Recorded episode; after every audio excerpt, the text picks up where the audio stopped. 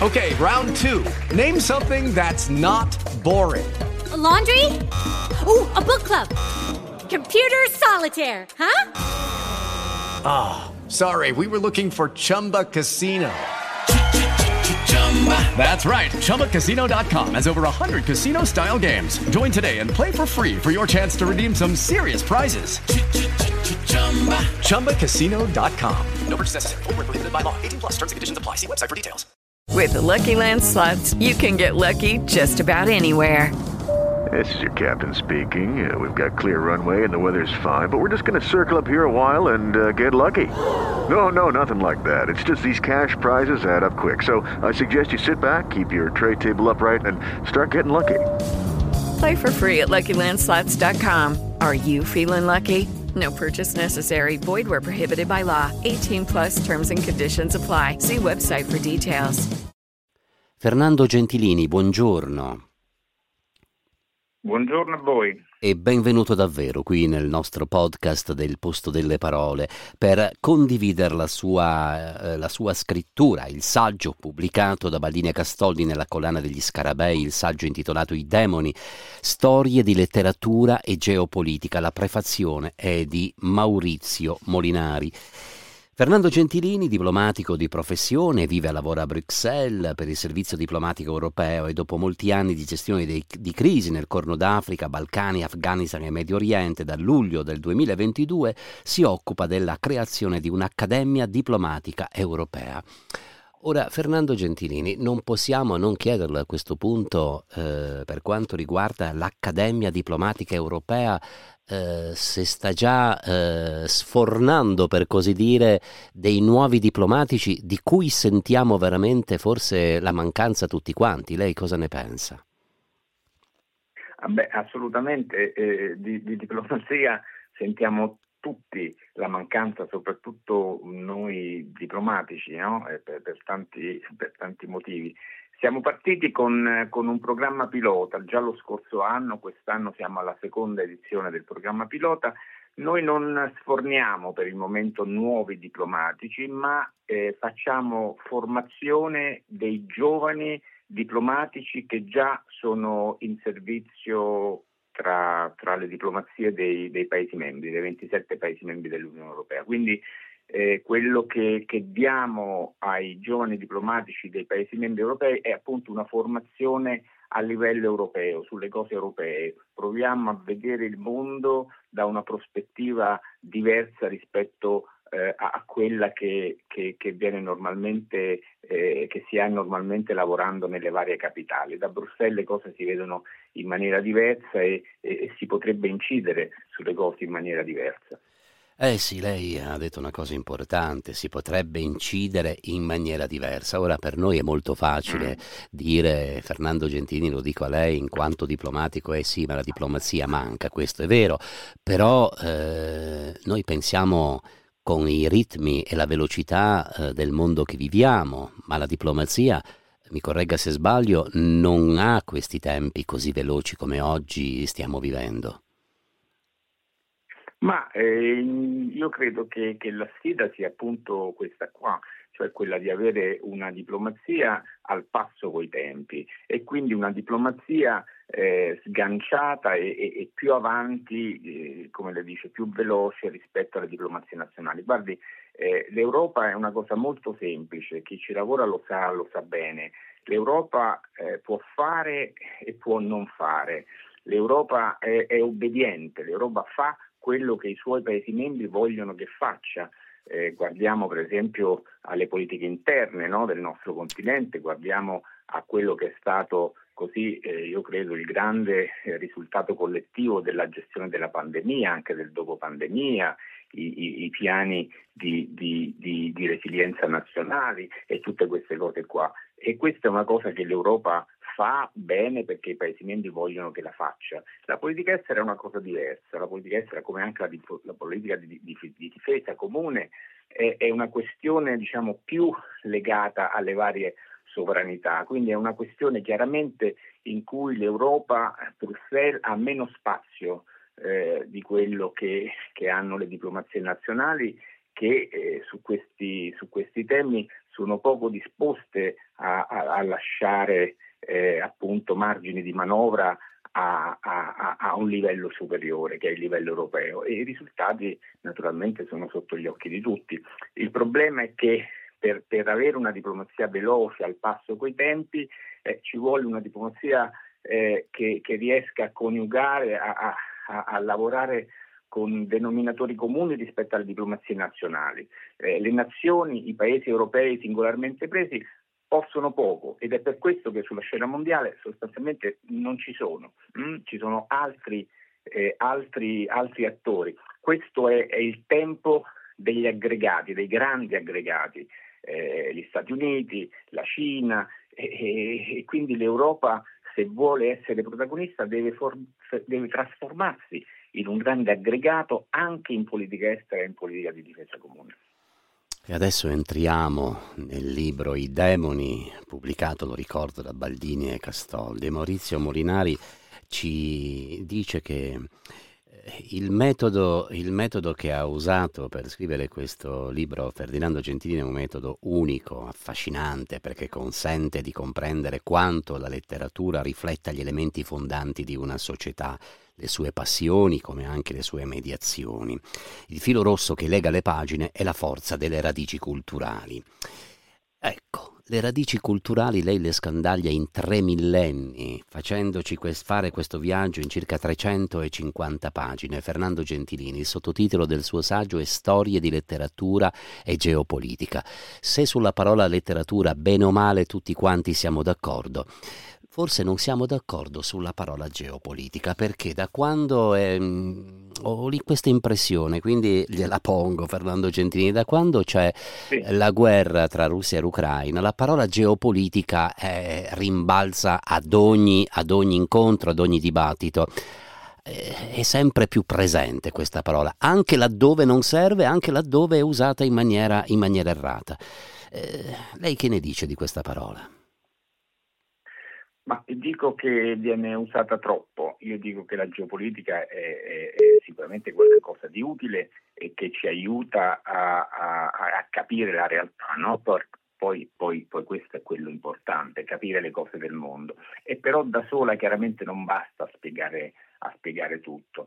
Allora la tesi di questo libro è molto semplice, e cioè è quella che a muovere il mondo, a muovere chi eh, ha in mano il destino del mondo eh, non è tanto eh, il calcolo o la razionalità o, o, o, o appunto la, la, visione geopolitica delle cose, ma a muovere le cose è l'istinto umano, è l'irrazionale, è il mito, sono le tradizioni, sono i libri, sono la letteratura, perché se non si va nel profondo delle cose non si riesce a a, a capire poi il, il, perché le cose accadono e le spiegazioni che la geopolitica dà sono delle spiegazioni tutto sommato eh, utili ma che rischiano di restare in superficie. Questo invece è un libro che prova ad andare sotto.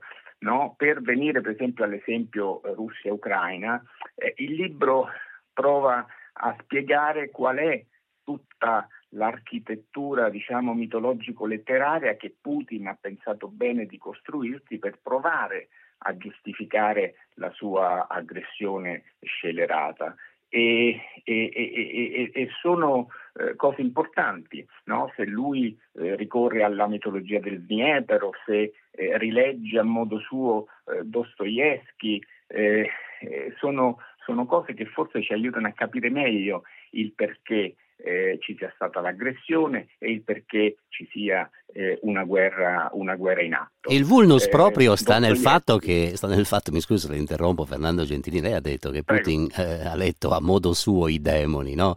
Eh, il vulnus sta proprio qui forse, no? Che lo legge a modo suo e quindi interpreta a modo suo e agisce a modo suo e quindi, e quindi la diplomazia nei suoi confronti non può farci molto. Beh, diciamo appunto, lui di Dostoevsky prende questo, no? prende per esempio il, il, il panslavismo, prende il nazionalismo, prende questa idea della superiorità morale dei russi sull'Occidente, no? prende da Dostoevsky questa idea che ci doveva per forza essere una guerra tra i russi e l'Occidente perché la Russia doveva in qualche modo dimostrare la propria superiorità. Questo naturalmente non è Dostoevsky, questo è Dostoevsky visto da, da, da una certa prospettiva, ma, ma questo è il bello della questione perché poi la letteratura ognuno la vede come vuole e soprattutto la letteratura poi non è sempre salvifica. La letteratura appunto è, è demoniaca, nel senso che poi eh, ci porta a, all'inferno. E, e, I libri ci possono portare in paradiso all'inferno. Credo che soprattutto se uno è abituato a leggere solo un libro, eh, il rischio che si vada all'inferno sia fortissimo. Invece se uno è abituato a leggerne tanti di libri, beh, c'è, insomma, c'è più c'è più possibilità che si vada in paradiso. Allora Putin certamente dei libri che avrebbe dovuto leggere non li ha letti, no? tipo quelli di Taras Shevchenko per esempio, io dico, anche se lui ne parla di Taras Shevchenko nei suoi, nei suoi saggi, no? Putin parla di Taras Shevchenko per esempio nel saggio pubblicato dal Cremlino nel luglio del 2021, però io penso che non l'abbia letto, perché se invece lo avesse letto avrebbe capito cosa avrebbe trovato in Ucraina, avrebbe capito chi sono gli ucraini, Taras Shevchenko per chi non lo sa è diciamo, il padre della letteratura ucraina, è per certi versi l'inventore proprio della lingua letteraria dell'Ucraina. E allora a leggere Taras Shevchenko uno non si fa illusioni. Capisce che a Kiev non si arriva in una settimana, capisce che quelli non ti accolgono come un liberatore e capisce che l'esercito ucraino non si eh, liquefà come si era liquefatto quello afghano qualche mese prima. Ecco, questo insomma vuol dire fare ricorso alla letteratura e, e, e spiegare con la letteratura l'arte di governo. Ecco. Eh, devo dire che Fernando Centilini, per spezzare una lancia a favore eh, di ogni situazione, se ce l'ha fatta Edward e la sua famiglia all'epoca del Pleistocene in fatti di diplomazia, forse una speranza c'è anche per noi di farcela. Che ne pensa? Ma sì, penso, penso, penso, penso, penso proprio di sì, insomma dovremmo, dovremmo sicuramente provarci. Eh sì, dovremmo provarci come l'esempio, lei, come quell'esempio che lei fa aprendo proprio il suo, il suo, saggio e quello è un esempio veramente che resta, che resta impresso. In questo, in questo, viaggio che lei ci propone, in questo saggio intitolato I demoni di tre millenni di civiltà, eh, scopriamo, scopriamo veramente qual è il rapporto di re, regine, dittatori, imperatori e, e, altri ancora, qual è il loro rapporto verso la letteratura o prima ancora verso l'oggetto libro. Quindi andiamo a scoprire quanto siano importanti eh, elettive o no queste letture per queste persone che sono all'apice delle società. Sì, io ecco, prima parlavo di Putin che è diciamo, il personaggio con cui si chiude un po' questa carrellata. Per, per, rispondere a questa domanda potrei per esempio parlare brevemente di Alessandro Magno, no? che è il, il primo personaggio che, che, apre, che, apre, il libro e, e, del rapporto appunto con, lei, con l'oggetto libro. Alessandro Magno lo conosciamo tutti, sappiamo che la sua è stata la, l'impresa forse più, più visionaria dell'antichità, la conquista dell'Oriente, Beh, ma insomma lui lì non ci è andato per geopolitica, no? non ci è andato per vendicarsi dei, troiani, dei persiani che avevano, che avevano, distrutto la Grecia, attaccato la Grecia o, o, per conquistare l'Oriente, arrivare alla fine del mondo. Alessandro Magno in Persia ci è andato per colpa di un libro, ci è andato perché era innamorato dell'Iliade che il suo precettore eh, Aristotele gli aveva fatto studiare insieme agli altri testi di Omero e, e, lui se ne era talmente innamorato che fin da bambino il suo sogno era quello di essere un nuovo Achille, eh, di, di, di, di, riesumare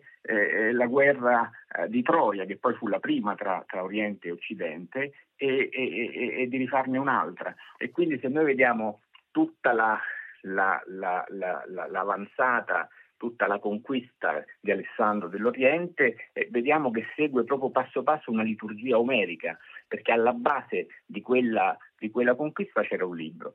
E, e, nei capitoli successivi io parlo di imperatori romani, eh, imperatori filosofi come eh, eh Adriano, Antonino Pio, Marco Aurelio o, o, o, cristiani come Costantino e Teodoso che fanno la stessa cosa, che governano sulla base dei libri che leggevano. I primi eh, eh, gli stoici greci perché erano imperatori filosofi che pensavano in greco, i secondi abbracciando le scritture cristiane e così eh, gli altri statisti, re, regine dopo di loro.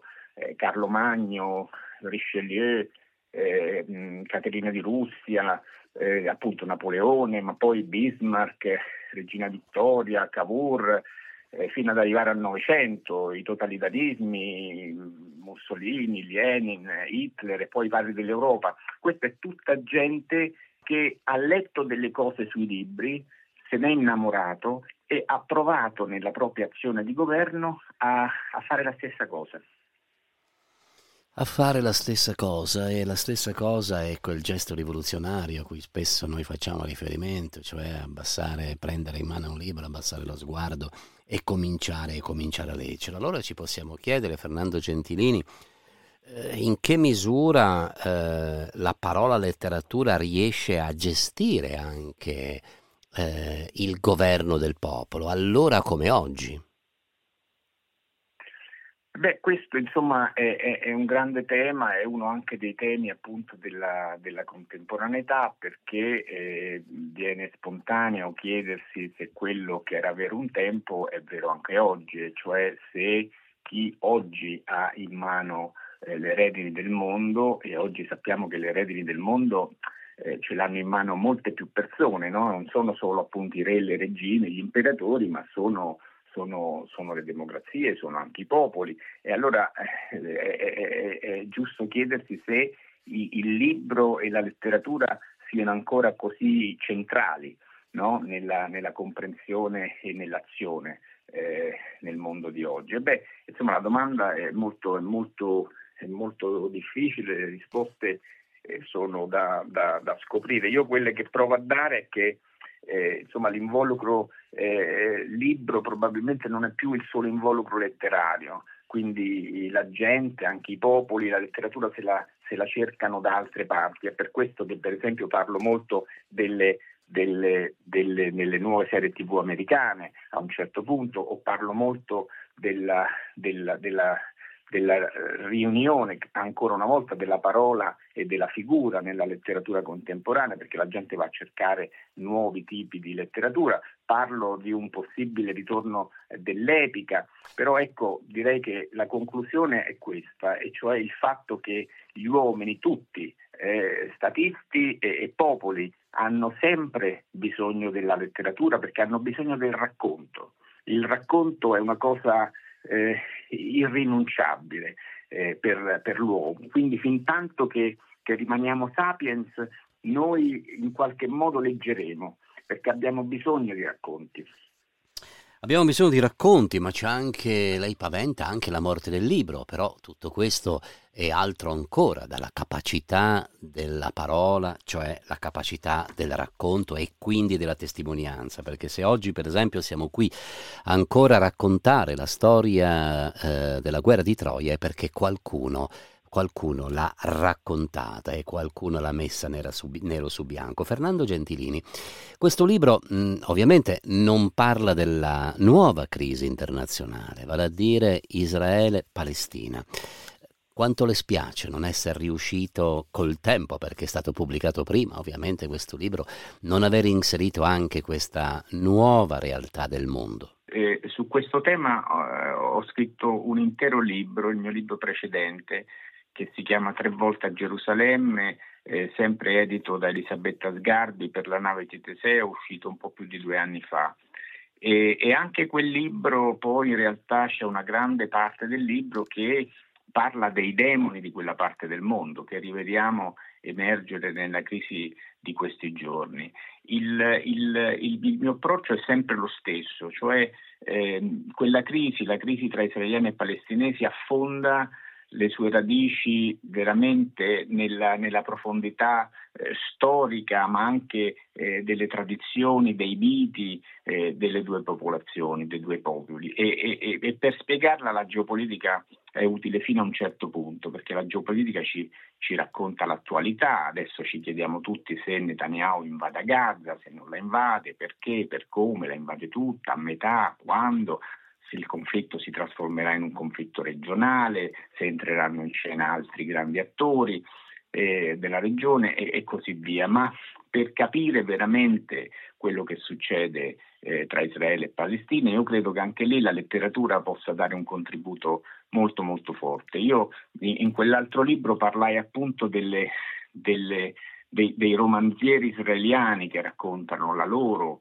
eh, guerra, dei poeti palestinesi che raccontano il loro punto di vista e, e, e credo appunto che che, che, che, che valgano le, le stesse eh, cose che, racconto poi nel libro, nel libro attuale, nel nuovo, nel, nuovo, nel nuovo, libro. Anche lì eh, ci sono in gioco eh, questioni eh, per le quali bisogna scendere sotto la superficie delle cose per provare a cogliere eh, veramente il significato di quello, di, quello, di quello che accade. E per capire il perché la creazione di uno Stato palestinese a fianco di uno Stato israeliano che già esiste, fortunatamente, dal 1948 e che deve poter avere la propria sicurezza, eh, però la creazione di questo Stato palestinese sia veramente non più eh, rinviabile. Lei quanti anni è, eh, è, stato a Gerusalemme, Fernando Gentilini? Io, io, ho vissuto e lavorato a Gerusalemme appunto da inviato europeo nel processo di pace sireno-palestinese dal, dalla primavera del 2015 all'estate del 2018, quindi un po' più di tre anni a Gerusalemme. Poi ho continuato per altri quattro anni da Bruxelles, sono stato direttore generale per il Medio Oriente al servizio diplomatico europeo a occuparmi di queste cose. Quindi io diciamo gli attacchi di Hamas li ho già visti, a me quello che è successo 15 giorni fa no, non mi ha colto di sorpresa, mi ha colto di sorpresa la dimensione eh, di quello che è successo 15 giorni fa, ma Hamas aveva già attaccato eh, ripetutamente negli ultimi 5-6 anni, tante volte, eh, mi ricordo il 14, ma poi anche il 15 e il 16, mi ricordo il maggio del 18, poi mi ricordo la crisi del 21. Quindi, insomma, il significato, credo, di quello che sta accadendo è questo, è che non si può pensare di, eh, far, di garantire la sicurezza di Israele, che è una cosa assolutamente necessaria, non si può pensare di farlo mettendo da parte la questione palestinese e non cercando di riaprire un negoziato tra israeliani e palestinesi perché alla fine questi due stati possano eh, vivere uno di fianco all'altro. Le vorrei ancora chiedere, eh, prima di andare in chiusura di questa conversazione, Fernando Gentilini, dal punto di vista eh, della sua presenza in Europa come diplomatico europeo, eh, torniamo alla, alla, situazione di partenza di questa conversazione. Secondo lei, sì. la diplomazia europea che spazio ha tra Israele e la Palestina?